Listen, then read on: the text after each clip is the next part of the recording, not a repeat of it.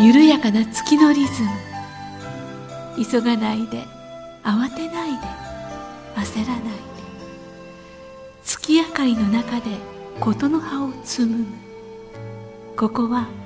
音楽のスピリットとピースマインドを伝える光のカフェ。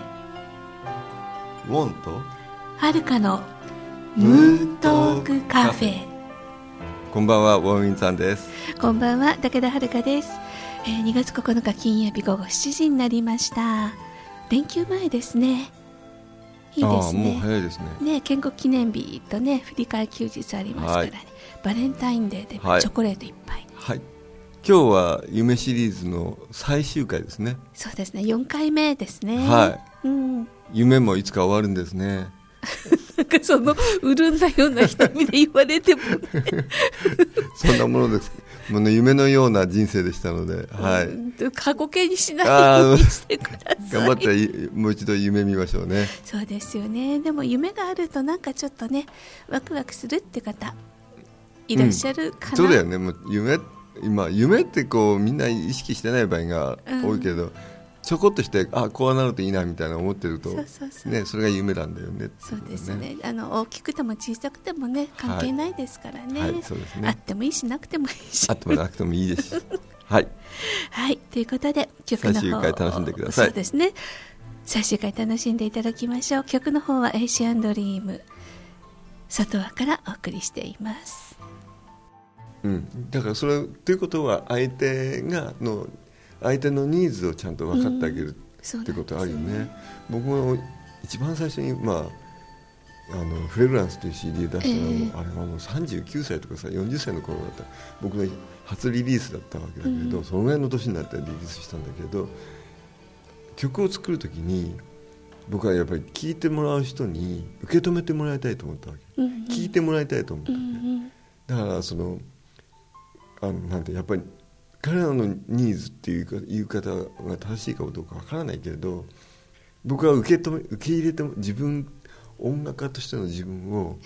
オーディエンスに受け入れてもらいたいっていう気持ちはしっかりあったんだよね、えー、だからそれを、まあ、ある種その、まあ、彼らにこうエンターテインしたっていう言い方もできるし、いろんな言葉あるだろうけれど、うん、でもその時の自分とね、その受け止めてもらいたい、受け入れてもらいたいっていう気持ちはね、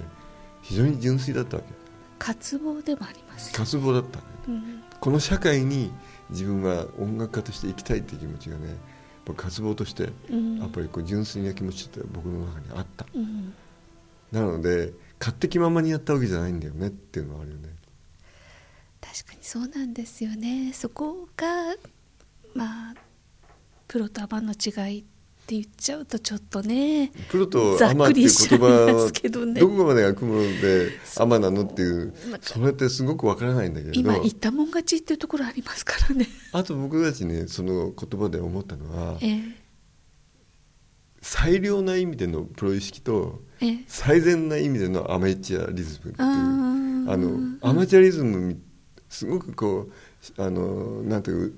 初々しい感覚を失った時がさ、えー、なんかやっぱり音楽も全然つまんなくなるけれど、でもそれを実際にみんなに届けようとする時には、やっぱ 最, 最高の技術で届けたいっていう気持ちがあるじゃない、うん、そうですね、シーディー を作るにもジャケットを作るにも、うんうん、一番こうあのなんていうのだからね、よく言われたのは、あのいわゆるレコードメーカーの人に僕たちが作ってる シーディー を見て、あのこれはあのレコード会社では作れませんっていう、こんな手間のかかることはできませんってそう言われたんだよ。だってさ、美代子さんのさジャケットの作り方半端ないもん。くり抜いたりさ、もう本当にビニーにサイニーに手作業ですからね。手作業でやってるじゃない、うん、もうあれってメーカーじゃできないんだよね、うん。それだけ思いがこもってるし、うん、その機械じゃできない仕事っていうのがね、うん、だからね、僕たちほらだんだんこう世の中がこうダウンロード配信みたいになっていって、えーまあ、デジタル化していくんだけれど、うん、やっぱ僕たち シーディー にこだわってんだよね。形っていう言い方かどうか分かんないけれど、ものっていう言い方かどうか分かんないけれど、やっぱ一つの作品、アート作品みたいな気持ちがあるわけね、うん、パッケージも全部含めてっていうことですよね。そうだね、パッケージも含めて、えー、一つのなんかこう届けるものって意味があるので、うん、多分、まあ、シーディー はやめないと思うね。やめてほしくないし、うん、ありがとうございます、うん、ねえ、あのものを、ね、作り出すっていうのは本当に大変なことで、ちょうどねつい にさんにちまえに、うん、雑誌の取材であの体内記憶の池川明先生、うんうんうん、さんかいの池川先生にインタビューして可愛い、ね、もうねあの司会で随分ねご一緒させていただいてる付き合いなんで、うんうん、あよく来たねって言っていただいたんですけど、その中で子供を産まない人生の人についての話もちょっと及んで、うんうんうん、子供っていうそのいわゆる人間を生み出してはいないけれども人は何かしらのものを生み出しているんだよっていうことをおっしゃってくださったんですよ。だから人によってはそれが音楽だったり絵だったり、例えばはるかさんだったらこうやって一つのものを原稿を記事にして生み出すとか、あ確かに時々難産だと思いながら書いてますとかってまあちゃちゃ入れながら話してたんですけど、そんな風に何かしらみんな生み出してそれで生きてるんだからあのいいんだよみたいな話をねしてくださって、今のちょっとウォンさんの話とリンクしたなと思って、うんうん、まあそうだね。僕の周りにも結婚しない、えー、の独身であの一人で生きていくよっていう話が次の話になるんだよね。あそうですね、あの孤独と孤立の話それね次回ねちょっとたっぷり時間取ってしましょうかね、うん、あの今度は一人で生きるってどういうことっていう話をしたいね。そうですね。でとりあえず夢から派生してここまで話してきたけど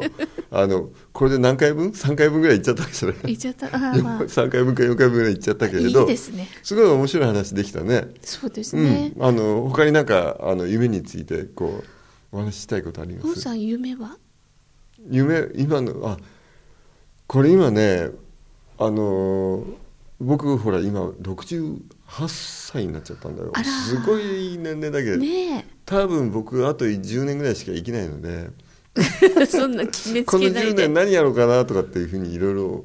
思ってはいる、うんうん、やりたいことは実はそれなりにたくさんあるんだけれど、うん、あのある意味その僕はうーんもうある、まあ、音楽家としてまあ、そんなに売れてるわけじゃないし、いやいや シーディー もせいぜいさんじゅうまいぐらいしか出してないんだけれど、すごい あの、まあ、あるところまで来たかなっていう感じは僕の中にあって、うんうん、特に去年のじゅういちがつにじゅうさんにちのコンサートやった後あのなんかこうなんていうかなこう、うん、こうちょっと不遜な言い方かもしれないけどこう、うん、ある段階に来たよねっていう自分の中に思っていて、次に僕はどういう生き方をするのかなと思った時にあのとりあえず手放してみるかなっていう気持ち。手放す、うん、いろんなこうやりたいこと僕たくさんあるし、実際にもうすでにいろいろ始まってはいるんだけれどそれをなんかこう無理にこうスイ、スイッチを入れない、えー、で今なんていうかなんていうかこう醸造期間って言ったら正しいかどうか熟成期間熟成期間って言ったら正しいかどうか分かんないけど、ちょっと空白にしてみようかなっていう気持ちもあって、うんうんうんうん、ぼーっとしてる。ああでも大事ですよねっていうぼーっとしてるって言ってもすでに始まって、うん、あのぼーっとして全然してないんだけれど、うん、でもなんかこう去年のさんじゅういちにちじゅうにがつさんじゅういちにちにぼーっとしたいっていう気持ちになって、えー、その気持ちはちょっと置いてて、なんかこうその中でこう自然にこう湧き立つ、湧き立つものををやっていければいいかなっていうのと、利他的になりもっと利他的になりたいっていうこう利他的になりたい、うん、その利己的なんじゃなくて利他的って言ったら、うんまあ、うまく言えない。あなたのために、うん、あなたのためにということでは美恵子さんのためにということはあるかもしれないけどのろくでばっかり ね, ねまあでもあのなんかこうもうちょっと大きなところに自分を置いてみたいなって気持ちがあるっていうか、こう自分のアイデンティティなり置く場所をその僕なりももうちょっと近所の、まあ、子供だ自分の息子だったり美恵子さんだったり家庭だったりよりももうちょっと大きい単位に広げていければいいなっていう気持ちがある。愛をもうちょっと広げていくというか、まあ、そういうふうに言うこともできるけどね、うんなんかどこまでいけるか分かんないけれど、それだけモンさんのフィールドが広がってらっしゃるっていうねことですもんね、うん、そうだね。やりたいことは本当にたくさんある、うん、さっき言ったようにその本初の自分に出会うプロセスっていうものをやっぱりもっとみんなにこう体験してもらいたいっていう気持ちもあるしね、うんうん、いいですね。ゆうはるかさんは？うーん、私の場合はね、あのよく言われるのが、でも結局自分の好きなことが全部形になっているので、それはすごく幸せなことなんですけど、うん、ただちょっと粒として小さいところがあるので、うん、大きい粒にしていきたいなっていうのは確かにそれはもう目標ですよね。夢っていうよりも目標で、で私もあのねえ還暦になっちゃいましたからわおでしょ、うん、そうするとね、でも先輩のアナウンサーなんか見るとやっぱりななじゅう半ばでも頑張ってらっしゃるし、玲子先生もはちじゅう超えてあの、すごいよね、あのいい声をしてらっしゃるわけで、ね、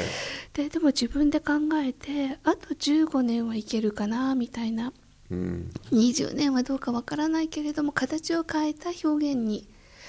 なるかもしれないけれども、でもじゃあその期間今まで本当にあのひたすら受け身で、うん、受け身で仕事でどうしてもやりたいものは企画書書いて持ってっていらしてくださいっていう攻めのことはしてきたんですけど、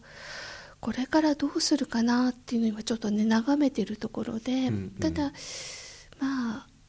望みとしてみたらやってないことっていうのを一回やっときたいな。映画のナレーションはやったことがないので、これは人生の中で一回はやっときたいなっていうのと、うん、ではまあもうちょっとラジオ増やして声を届ける場をね、うん、作っていこ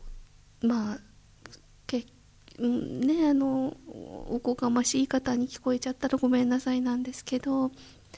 なんかちょっとね聞いていただいたときに元気になったりとか、ね、楽しかったなとかね、詩人の話じゃないけどね、そうそうはい、わかりました、ぜひあのスポンサーあのいいついてやってくださいでお願いしますまあそんなんで、あのでも全部これってうまくいくようになってると思ってるので、いろんなものに逆らわずに、うん、来たことっていうのはありがとうでね受け取って、うんうん、あの行きたいなってはい、はい、了解ですわお、今日は本当にもうなんかあのたっぷりとたっぷりとお話ししました。次回はあのぼっちの話ですね。そうです ね, ね、夢のある方は夢が叶いますように、はい、で夢ないんです、見っからないんですって方はもうそのままでいいから、そう生きてるだけで本望、OK、ラッキー、生きてるだけでラッキーと思います、うん、今日お送りした曲はエイシアンドリーム シーディー 里和からでした。シリーズよんかいともねエイシアンドリームで、うんね、統一してお送りしました。はい、ね、あのもう皆さんしっかりエイシアンドリームの曲を覚えていただけたんじゃないかなと思います。そうですね、やっぱりあのあのタイトル曲って普通の番組は一種類なんですけれど、あの固定されてますからね、どんどんどんどんどんどん新しい曲やってたので今回はもうつきましたので、うん、あのネタもつきましたので、うん、シリーズはそういうシリーズごとに曲にねしていきたいと思います。それも新しい形でね、そうですね、いいですよね、うんうん、さて次回のオンエアはにがつじゅうろくにち金曜日午後しちじからの予定です。ぜひねこの番組へのご感想もお寄せいただきたいと思います、はい、ご感想ご希望、それからサポートサポートねあのぜひぜひ